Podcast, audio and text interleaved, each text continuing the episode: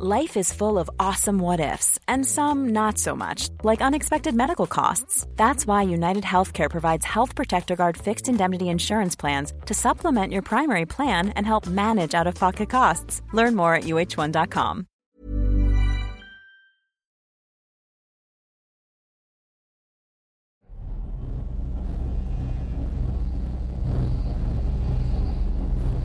Nuclear fusion is one of those sci fi sounding sources of energy that, when you think about it, is too good to be true. It's meant to be limitless, it hardly produces any waste, and best of all, it's carbon free. Fusion is at the heart of how stars shine, and scientists have tried for decades to reproduce it here on Earth. But it's proven hard, really hard. And for almost the entire history of the worldwide effort, nuclear fusion has been the preserve of universities or government laboratories. In the last few years, though, companies, backed by venture capital money, have also been getting involved. These companies reckon they'll be able to make fusion power work. And remarkably, some of them even claim that they'll be putting fusion powered electricity onto the grid within a decade. Expectations are high. The excitement is clearly building. Has the time finally come for nuclear fusion to shine? Hello and welcome to Babbage from The Economist, our weekly podcast on science and technology. I'm Alok Jha, The Economist science correspondent. Today, we'll explore the frontier of energy why nuclear fusion is once again getting people excited, and why this time it might actually work. It's going to be a magic moment. I'm going to be, a, you know, maybe a decade older than I had expected, but, you know, I'm jogging every day.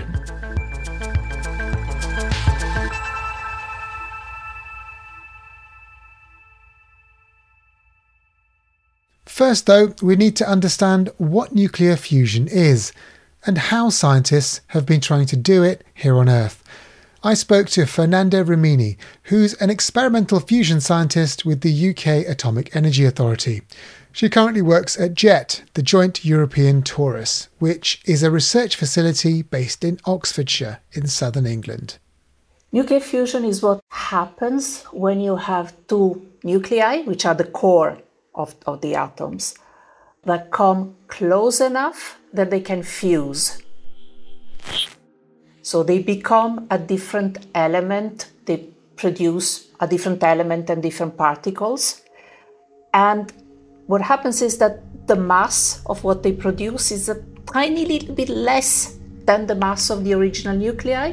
And because E equal mc square, you get quite a lot of energy out. And when I say quite a lot of energy, the nuclear reactions give you probably about a million times per weight more energy than the chemical reactions of coal, gas, this sort of thing of burning oil. So, this is the reaction that uh, happens in the center of the sun. I mean, it's the thing that keeps stars shining. Why is it so difficult to replicate here on Earth?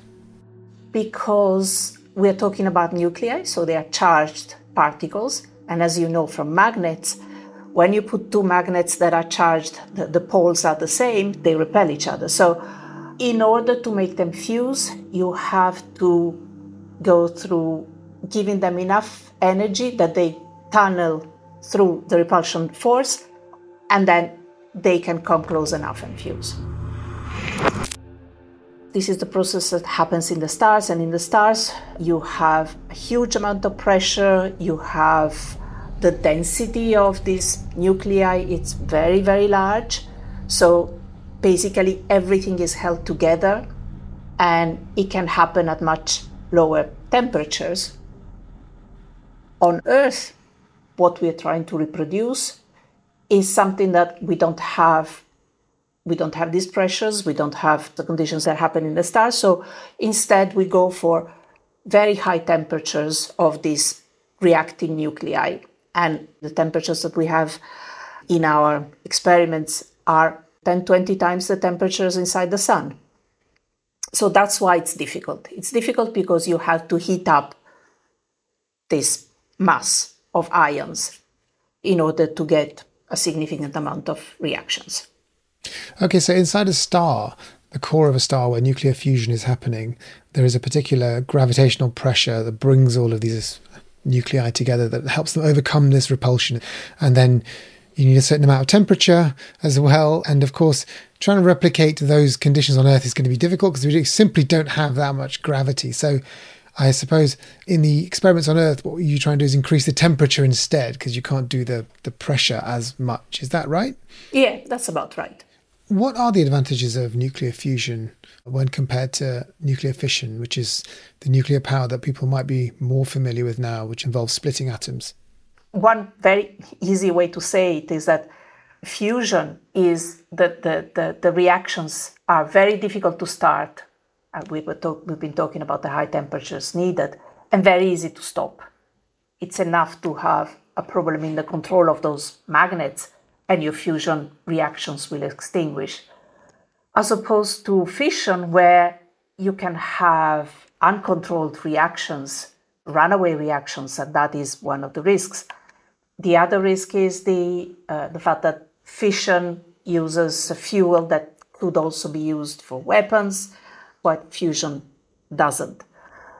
And then it, one thing that we shouldn't hide is the fact that there is a, a sort of a, a, radioactive waste issue with fusion as well, but it's lower levels of radioactivity and shorter time scales. So you don't have to bury these things for thousands or, of years. It's probably something in the hundreds of years, and we're talking about a big amount of material, which is easier to control.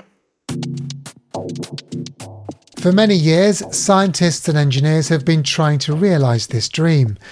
In the core of the Sun, hydrogen is converted into helium through nuclear fusion.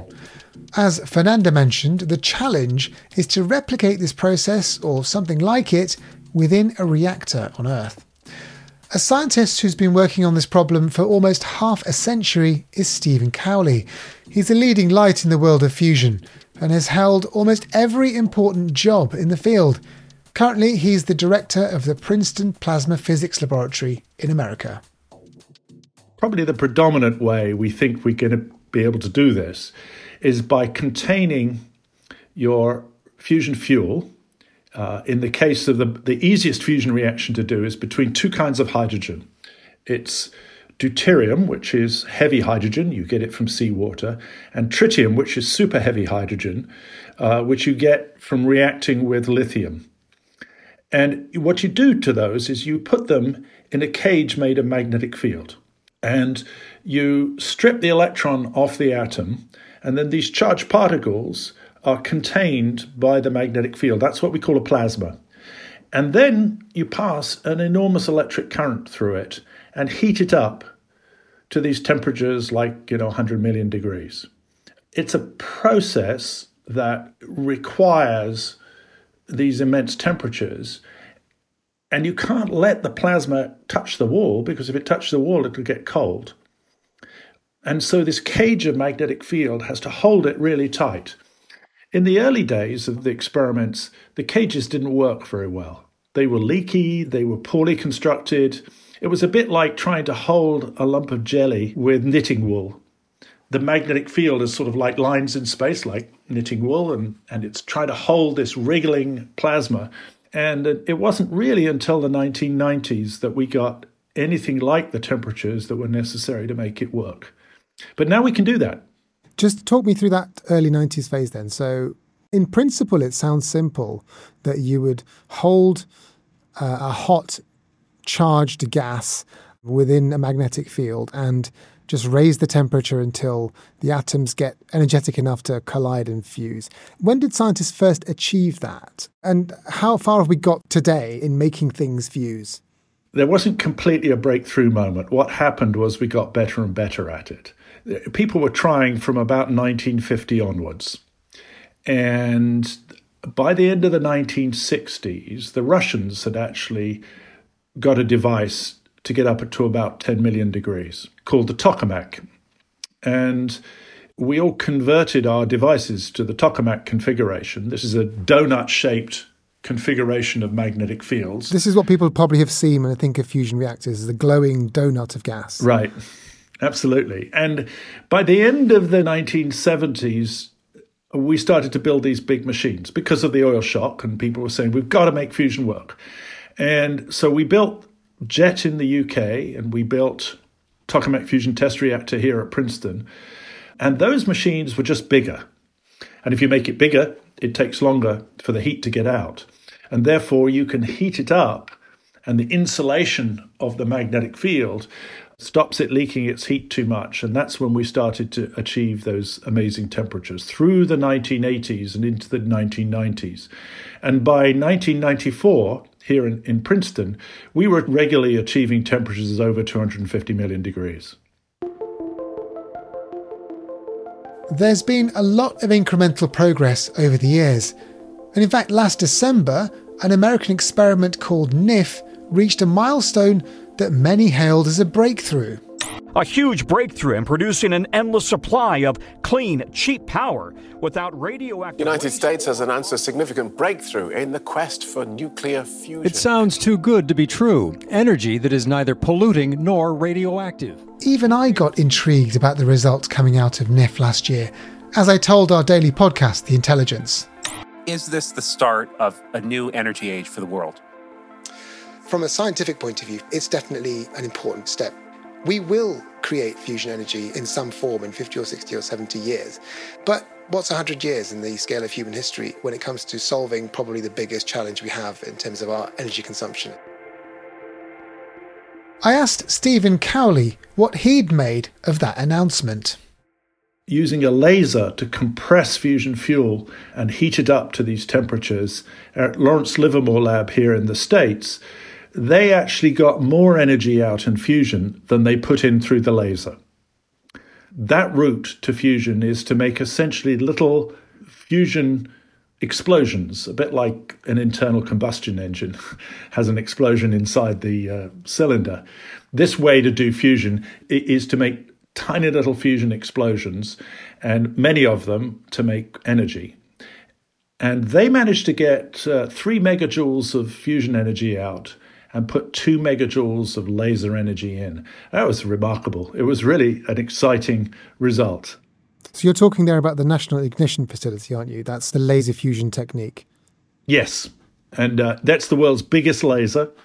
And the fusion fuel was in a in a capsule that was about the size of a peppercorn, and it released three megajoules of energy. That's equivalent to three hand grenades worth of energy. I'm just curious, how important is that particular development, given that, you know, that's still just a, a laboratory, it's very far away from commercial applications? It is very far. And in, in order to make that laser pulse of two megajoules, they had to put 400 megajoules of electrical energy in to make the laser light. So they're a long way from anything that really resembles energy break even. But I'm excited. Fusion is so hard, right? And any one of these steps that we take forward is such an excitement because, you know, one day, one day, this is the way we're going to power the planet.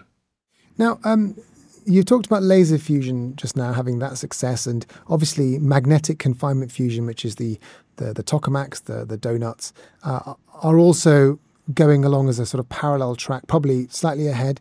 And the major international project to try and make magnetic confinement fusion work is ITER, which is in many, many countries. It's many tens of billions of dollars being built in the south of France. Can you just tell us a bit about that project and, and what it's trying to do? So, those experiments, all of them are driven by external energy going in. And they're not sustaining themselves. Because fusion releases its energy in two forms one as a neutron, which conveys the heat out of the plasma, but also as a helium nucleus, because you're putting together two kinds of hydrogen and you're making helium. Uh, that helium nucleus can heat your fusion fuel by self heating. And we've never got to the stage where the self heating really dominates the process. And that's what ITER is to do.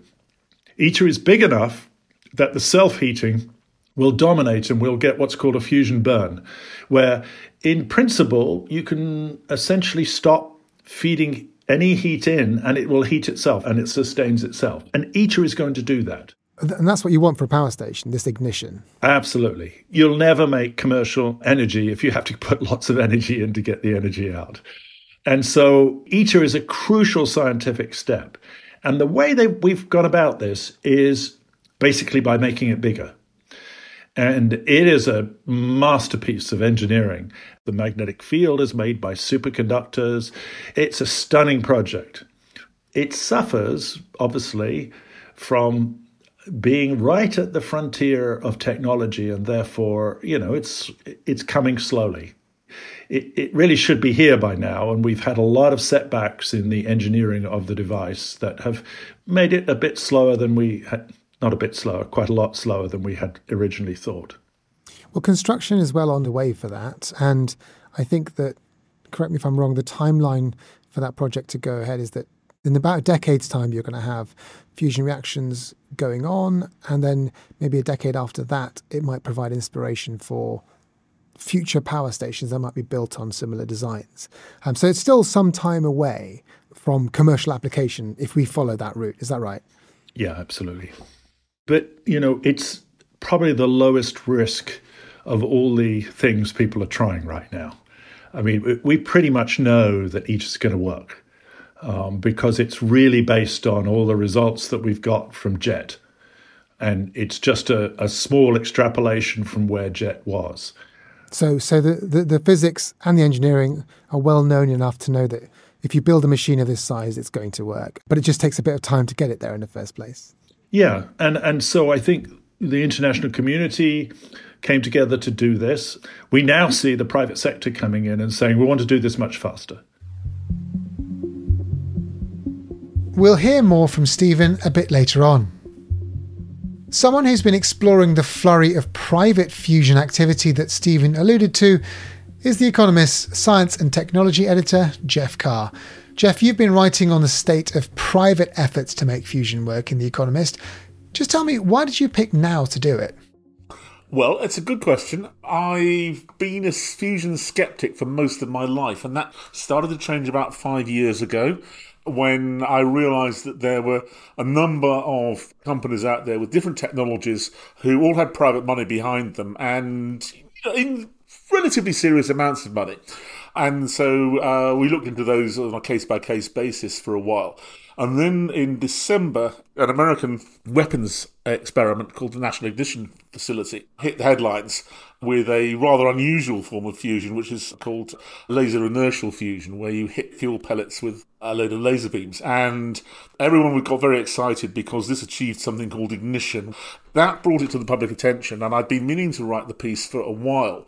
So I visited a place called Culham in Oxfordshire in southern England, where there's a little cluster of fusion companies around a European project called the Joint European Torus Jet. There's a really good chart in the print version of the story which shows the number of companies involved in private fusion, and it's going up at a precipitous rate in the last few years. So it is a very noticeable trend and therefore something very much worth writing about. Now, in this program, we've just heard about the big government funded projects that are trying to achieve fusion. So the Joint European Torus in Culham in Oxfordshire, ITER, which is being built in the south of France. Can you just describe how the private projects are different? Well, for one thing, they have more aggressive timetables, which is hardly surprising. And for another, they use a diversity of technologies. Uh, both uh, JET and ITER are tokamaks, and most of them are shaped like donuts. And the fuel involved is a gas plasma heated to millions of degrees, and it sits in the torus and, in an ideal world, reacts and the contents fuse together. But the tokamak is a well understood technology, but it's a very finicky one. And several companies have decided to try and either simplify the process by using different ways to fuse the plasma, or they've stopped using a plasma altogether and use fuel pellets, or in two cases, they're using a different system of fuel. Okay, Geoff, let's talk about some of the private companies involved then. You've spoken to quite a few of them for Babbage. Tell me first about Commonwealth Fusion Systems. That's a company based in America, isn't it? Okay, Commonwealth is using a conventional toroidal shaped tokamak, but it's a compact tokamak, and they can make it much smaller than the older designs because the electromagnets which control the plasma use what are called high temperature superconductors. So I spoke to Bob Mumgaard, who's the boss of Commonwealth Fusion, and he told me all about it. So we are a spin out of MIT, and, and what we're doing is we're taking by far the most studied scientific approach, which is the tokamak, which has the highest demonstration in terms of what you need for a fusion power plant. And what we're adding to that is we're adding a very high field magnet that allows us to make those tokamaks much, much smaller. And that's been the problem historically with the machines, is they've been very big and complicated. By using these new types of magnets, which we've developed here at Commonwealth Fusion Systems, we can make it both smaller, but also simpler and more economic and potentially significantly faster. So, uh, what do you think the killer app of your technology is that enables it to be smaller than products like ITER and yet um, effective? Yeah, the key thing here is because we make a smaller machine, we can make it faster to build, we can make it lower cost. And that puts it into a different regime in terms of what it takes to deliver it. It also puts it into the size and price point that you would need for an economical power plant, which is something that we know from the market, you know, once. Well, how long do you think it'll take you to get to uh, a full-scale commercial reactor? So we're building Spark right now. That's about 70% full scale in terms of the plant, and about half scale in terms of the machine itself that produces power. And it will produce about 100 megawatts of heat. That's going to turn on in 2025, 2026, somewhere in there. So it's deep in construction. We'll start that as soon as we can, but probably like the 25, 26 timeline, similar to finishing Spark. And that means that we hope to have a fusion power plant hooked to the grid in the early 30s. Okay, well, that was really interesting from Bob Mumgaard. But I'm wondering, how do these companies want to make money from this? What's their business case? Well, the business case is that this is carbon dioxide free power generation. It's continuous and reliable, or they hope it will be continuous and reliable. So they observe two things. One is that we're going to need a lot more electricity in the future. And secondly, there's considerable doubt about whether you can even in principle, do all that generating with renewables because you have to deal with the intermittency problem. So there's probably a good market for something that can provide the sort of reliability that currently a gas or coal powered fire station would provide. And the only thing that we've got that can do that at the moment is nuclear fission, but it's not very popular with the public. And so they hope that if they can make their devices work and work reasonably cheaply, they will be able to do successfully what nuclear fission ought to be able to do but can't.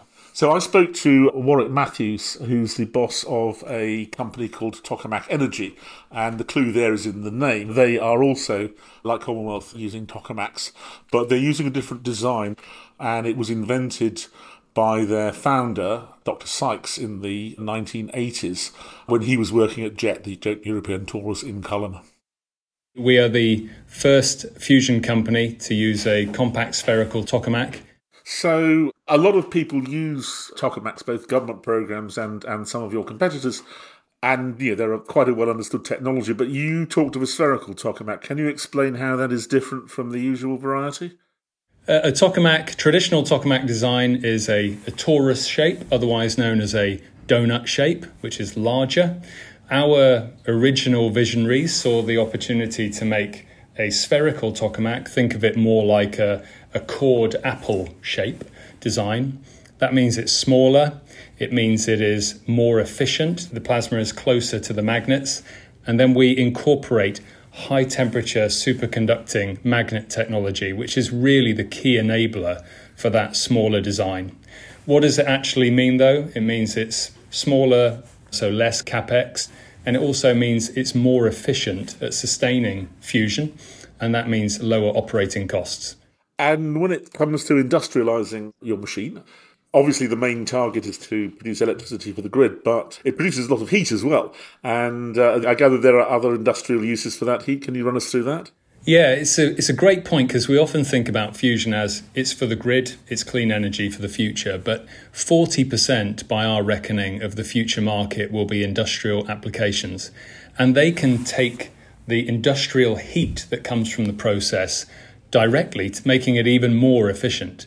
And when we look at those industries, we're thinking of petrochemicals, sustainable aviation fuel production, metal production like major aluminium smelting facilities, fertilizer, hydrogen, ammonia. There are multiple uses out there which will help decarbonize some of the most polluting industries in the future. So we've now gone through the various magnetic confinement fusion options. So that's the Commonwealth Fusion Systems, Tokamak Energy. They're confining plasmas in the way that I think scientists and engineers in the fusion sector have been doing for a long time, but in a much more modern way, if you like. But you said at the beginning of our conversation, Geoff, that there were many other ways of doing fusion that are being trialed by these private companies. What about this inertial fusion set that you talked about? Okay, well, inertial fusion, the usual approach is with lasers, but the most advanced commercial approach is actually essentially with a gun.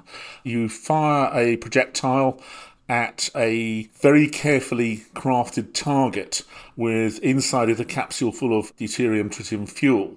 And the arrival speed of the projectile is, in the case of the firm called First Light Fusion, who are going down this route, their designed shockwave speed is, I think, 80 kilometers a second. And that shockwave will be refracted through the target so that it all arrives at the capsule in the middle at the same time, imploding it and causing the gases inside to fuse. Now, you have to send the targets through on a fairly regular basis in order to extract energy from that, but they think they can manage this. That's a very different approach from most of the others, which start with a plasma already. But it's an interesting one, and they're moving to the site in Culham next year to build their penultimate machine before they build a power station sized prototype. So I spoke to Nick Hawker of First Light Fusion, who plans to do this at the company's site in Culham. So we're pursuing a new approach to inertial fusion, and the radical and innovative bit is in how we make the, the core process for inertial fusion work, which is an implosion. So instead of magnets and all that stuff, the way you heat the fuel is by basically squashing it down really, really quickly. And you make a, a plasma still, which is the same temperature, uh, but it's egregiously dense, like denser than any solid material you can think of. We're doing the exact same thing, which has decades of research and has just had the physics you know, it's just been proven by the ignition result at the National Ignition Facility last year. So the way we do it is we use a high velocity projectile to make that fuel implosion happen instead of using a laser. And the big advantage is that it's a lot simpler, it's a lot lower cost. So, do you think the laser approach is one that could work? I know the National Ignition Facility got fusion, but that's a long way from a working reactor. I think that the laser approach can work the the engineering challenges that they face are, I believe, harder than the engineering challenges that we face. The the biggest issue is the cost of the laser. It's just far far too expensive, and that really changes the power plant design. So because our driver, our projectile system, is so much cheaper, we can have a power plant which would operate once every ninety seconds, whereas they have to go something like fifteen times per second, and that's the difference between having to make a million targets a day versus make a million targets a year. But I do think it is possible. It's just the challenges I think are, are greater. If this works, if, if uh, you succeed or one of your competitors succeeds or more than one, what's the role for governmental reactors, things like ITER in the south of France and uh, the uh, STEP project that the British government is planning to, to build? Are they continue to be a useful idea or do they become redundant? The STEP project is on a useful timescale so they're aiming for 2040 for the plant. It is too early to be taking approaches out of the game. You know, we don't know what's going to succeed yet, and I think there's going to be more than one successful approach. So until it is clear that one approach is definitely has a substantial advantage over another, I think we should be pursuing all of the above. Basically, we we can't afford not to. I mean, that sounds really promising. But from your point of view, Geoff, you must have written the story about fusion many times in your in your long career, and it's always been very, very far away. And it's almost a joke at this point, isn't it? But I get the feeling from your reporting that even you're slightly convinced that this might be real this time. What do you think about this? Do you think that any of these different approaches, or even the government approaches, are going to actually work this time around? Technically, yes, I think they will work. Uh, some of them, at least. The old joke which you were alluding to is that fusion is 30 years away and always will be. And for most of my life, I've believed that. But I changed my mind. There are lots of different approaches. They all talk a good talk, of course. Well, they have to for investors, don't they? Of course they do. But, you know, the companies we've been talking about, uh, most of them have got more than $250 million of investment. And in one case, which is the case of Commonwealth, they have $2 billion in the bank to build the stuff with. They're working at least in the case of the tokamaks, with technology which is understood, even though it's very, very temperamental. And the other approaches should work in theory. The gun approach has been tested at fair speed and is going up. All of these things look as though they ought to work if the machines can be beaten into shape. So, whether they will work well enough to be reliable sources of power generation is the question. And if they are, will that be cheap enough? But it's my personal view that the joke's now over because within about 10 years it will be clear either that commercial fusion in one form or another will work or it'll never work. And so, yeah, it's no longer 30 years away and always will be. It'll be either we'll have it or it won't arrive in the lifetime of anyone around at the moment. That's my guess. Clearly, the private interest has accelerated interest in fusion and accelerated some of the technological developments and things like higher temperature superconductors, machine learning, all these other things. But I wonder where all this leaves ITER. What, what do you think about that? You've never been a massive fan of it, I know. Personally, I think ITER's redundant. I, uh, the British government's about to embark on a, another aspherical tokamak with a slightly more relaxed timetable than Tokamak Energy are using. That's probably worth pursuing. Uh, it's relatively cheap you might learn some interesting physics there that the private companies aren't learning. And I'm not against the idea of governments running fusion projects, but ITER's an exception. ITER is a behemoth. It's being built in Provence. The authorities who are building it are very cagey about how much it'll cost, but America's Department of Energy did a calculation a couple of years ago and they came up with $65 billion. And it's out of date because it's not using, at least I don't think it is, using these high temperature superconductors. And if it is, they've been retrofitted onto a design that wasn't intended to use them. And it strikes me as something that's now unnecessary. You've got smaller government projects, which can give you the physics, and you've got a lot of private capital going into hopeful commercial reactors. And the whole point of doing this is to generate electricity. I mean, there's no other reason to do it. We're not at least I personally am not that interested in the physics of tritium, deuterium plasmas. You, know, you only want to know about that turning it into electricity. It's not like doing fundamental particle physics where you want to know because it's interesting. So my personal view is that I wish it hadn't started. It's a shame. Well, you, you've given us a prediction for the 10 years' time. So I think that uh, that means you've booked yourself in for a conversation in 10 years' time to work out what's. Uh, we'll be happy to do that. you, can, you can see if your predictions come true. Um, Geoff, that's been really fascinating. Thank you for all of that. Before you go, though, I'd like to ask you aside from your fusion piece, what else have you been enjoying from the current issue of The Economist? Well, a story we ran a few weeks ago and a story that we are about to publish uh, have an interesting resonance. We've been talking about big physics here. These are stories about big biology. And the one next week is about the Human Genome Project, which happened in the 1990s. And it's the 20th anniversary in April of the point where it was declared complete. And that was the first big project in biology rather than physics. It produced a model for doing collaborative large scale biology between different laboratories. And that has resulted, among other things, in a project called the Human Cell Atlas. And this I wrote about in February which is in its way even more ambitious than the Human Genome Project, which is to first of all discover and then map every single cell type in the human body. And having understood that, you can then understand how things go wrong, and you can, with luck, think of new ways to intervene and either treat or prevent them. Geoff, that was a characteristically very thoughtful reply from you. And since you're plugging that, we should plug the fact that there'll be an episode of Babbage coming up on the 20th anniversary of the Human Genome Project. Uh, one of our colleagues visited the Sanger Centre, which played a pivotal role in the development of the first human genome sequence. So listeners can look out for that too. To read all of our content, you need to subscribe to The Economist. If you're not a subscriber, go to economist.com slash podcast offer for your free 30-day digital subscription to The Economist. If you're already a subscriber, thank you. Geoff, thank you very much for joining me. And thank you, Alok. Coming up, we'll draw on Stephen Cowley's decades of insights into nuclear fusion projects to work out whether this really is the dawn of a new age for the technology.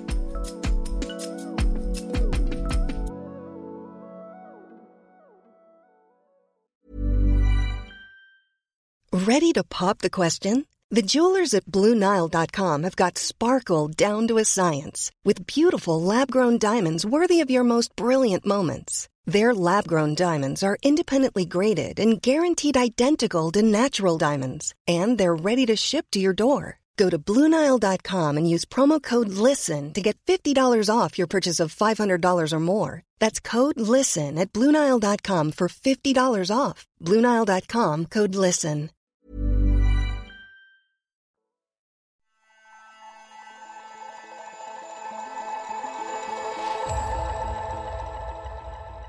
Today on Babbage, we're looking at the prospects of private nuclear fusion.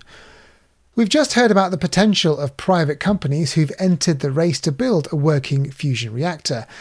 The Economist science editor just told us that he's finally on the verge of being convinced that fusion will finally happen one day. But what about the scientist who's been instrumental in developing and leading our understanding of nuclear fusion itself? Stephen Cowley has led numerous large scale fusion facilities for almost four decades, both in Britain and America. With dozens of private companies now entering his patch, I wanted his insights on how to make sense of the new world of fusion. Well, you know, I have many emotions, one of which is obviously getting uh, a flood of money. I mean, we've had $5 billion in a few years invested in fusion companies. That's a lot of money. And they're doing a lot of interesting things with that money. So, on one hand, I'm, I'm absolutely excited about it. And we're beginning as a public sector organization to work with these companies and try and help them with their ideas to move them forward because they need help. That's on one side. And I think the need for fusion couldn't have got more stark in the last few years. That we really need fusion to come in and provide what we call a firm energy source to go alongside renewable energy. And at some point to replace conventional nuclear. But the downside of the fusion companies is that there's an awful lot of them. Some of them are not terribly credible. Um, they're kind of bonkers ideas. But the other point is that in order to interact with the private world, you've got to put timescales on this that may not be realistic. You know, it isn't five years to be able to deliver a fusion power station right now. There are too many problems to solve in that time, and there are too many hurdles to get over. Not only do we have to make the fusion process, you know, produce more energy than it consumes, which we've never done, then we have to engineer the, the method of extracting the heat and making electricity. Then we have to make sure that the materials on the walls are going to survive long enough that it's worth investing all the money in building a fusion power station. So I figure the timescale for, the, these problems to be solved is more like the US National Academy of Sciences said in a recent report. We could possibly be talking about making some fusion electricity towards the end of the 2030s. That would be first electricity and having a commercial impact probably after the middle of the century. But talking about delivering commercial power stations, as some of these companies are saying, in five years, uh, I don't think that's going to happen. I wonder what you make of that sort of set of ideas. They might work, they might not work, but they're certainly innovative. Yeah. Uh, there's something, at least 40 private fusion companies now all with different ideas. And they range from things that absolutely can't work because they violate some law of physics, to ones where they don't violate a law of physics. This might be a wonderful way to do fusion, but we're a long way from demonstrating it. I mean, ultimately, you've got to get something to 150, 200, 300 million degrees, something like that. And most of these innovative concepts are struggling to get, you know, the first few million degrees. And so we'll see, but they have a long development path in order to get, you know, to the frontier. So the, these companies have a lot of challenges ahead, and perhaps their claims of achieving fusion power for the grid are maybe accelerated and perhaps won't happen. But I'm just curious to know from your point of view, the fact that billions of dollars of research money has gone into these companies, the fact that there's so much interest and excitement, is there an, a net positive that you can see from this flurry of interest in private companies? Oh, absolutely. I mean, no, no, no. The, the, the, flood of money and the flood of young, early career people coming in with ideas and things, that's going to make a big difference to us. And, you know, it'd be stupid to think that all the ideas in fusion have, have been had. There are plenty of ideas to be discovered, and this activity will discover a lot of new ideas. And then the, these companies are developing new technology. For instance, a couple of the companies are developing high temperature superconducting magnets. This is to make stronger magnetic fields, but also superconductors have to be cooled to nearly absolute zero. And the high temperature superconductors would make a difference to every kind of fusion that you ever want to do. And so, you know, the money that's being spent by those companies to develop high temperature superconducting magnets will benefit everybody in fusion even if their basic fusion ideas are not uh, necessarily going to be successful, if they develop that technology, that'll set everybody else forward. Now, I don't know if you remember, but you and I stood at the uh, building site for ITER about this time eight years ago. I remember. And you told me before, before, before any of the, there was not really much there, but you said to me, you sort of looked off into the distance and said to me, "This will work, and you will see it happen in your lifetime." Now, given that there's been lots and lots of delays for ITER in the time since, um, I wonder, do you still believe that? Do you still believe that you'll be in that control room at ITER watching fusion happen and the first commercial power plants being built? Yeah. Yeah. It's going to be a, a magic unshakable. Mo- no, and it's going to be a magic moment. I, I'm going to be a, you know, maybe a decade older than I had expected, but you know, I'm jogging every day you're keeping alive for as long as you can. Of course, you've got many years ahead of you. Let's not let people think that you're that this is somehow imminent. Um, but well, there's always that joke, isn't there, Steve, of, of like fusion being 30 years away. Is is it really 30 years away now, or is it much closer? I think first electricity is less than 30 now. It depends what you mean. How far away, right? There's demonstrating a self sustaining fusion burn. That's what ITER is supposed to do. And I think that will happen in about 15 years. And I think we could get first electricity somewhat shortly after that. Commercial fusion, you've got to build a lot of plants, it's got to replace a lot of you know infrastructure, all those kind of things, will be making a difference to our energy grid in the second half of the century. So I don't think it's 30 years away, but it ain't five. I just wonder if we could zoom out for the last question. How important is the development of fusion in the context of the needs and the issues and problems we have in the world right now? How important is it that the world gets this right? The um, President's Council of Advisors on Science and Technology met just over a year and a half ago, and to look at the technologies to meet the challenge of getting to net zero carbon emissions. And the biggest challenge is filling the holes that cannot be filled by renewable energy. For the short term, we may do fission and another generation of fission. I think we probably have to. And then after that, for sort of millions of years, we'll do fusion. Developing it as fast as possible will mitigate climate change in a way that no other technology can do. Stephen, thank you very much for your time. Thank you very much, Alok. Our thanks also to Fernanda Rimini, Bob Mumgaard, Warrick Matthews, Nick Hawker, and The Economist's Geoff Carr. Do go and read Geoff's article on Private Fusion, which goes into a lot of detail on all the technologies you've heard about today. The link to read that is in the show notes. Babbage this week was produced by Rory Galloway and Jason Hoskin, with mixing and sound design by Nico Rofast. The executive producer is Marguerite Howell. I'm Alok Jha, and in London, this is The Economist.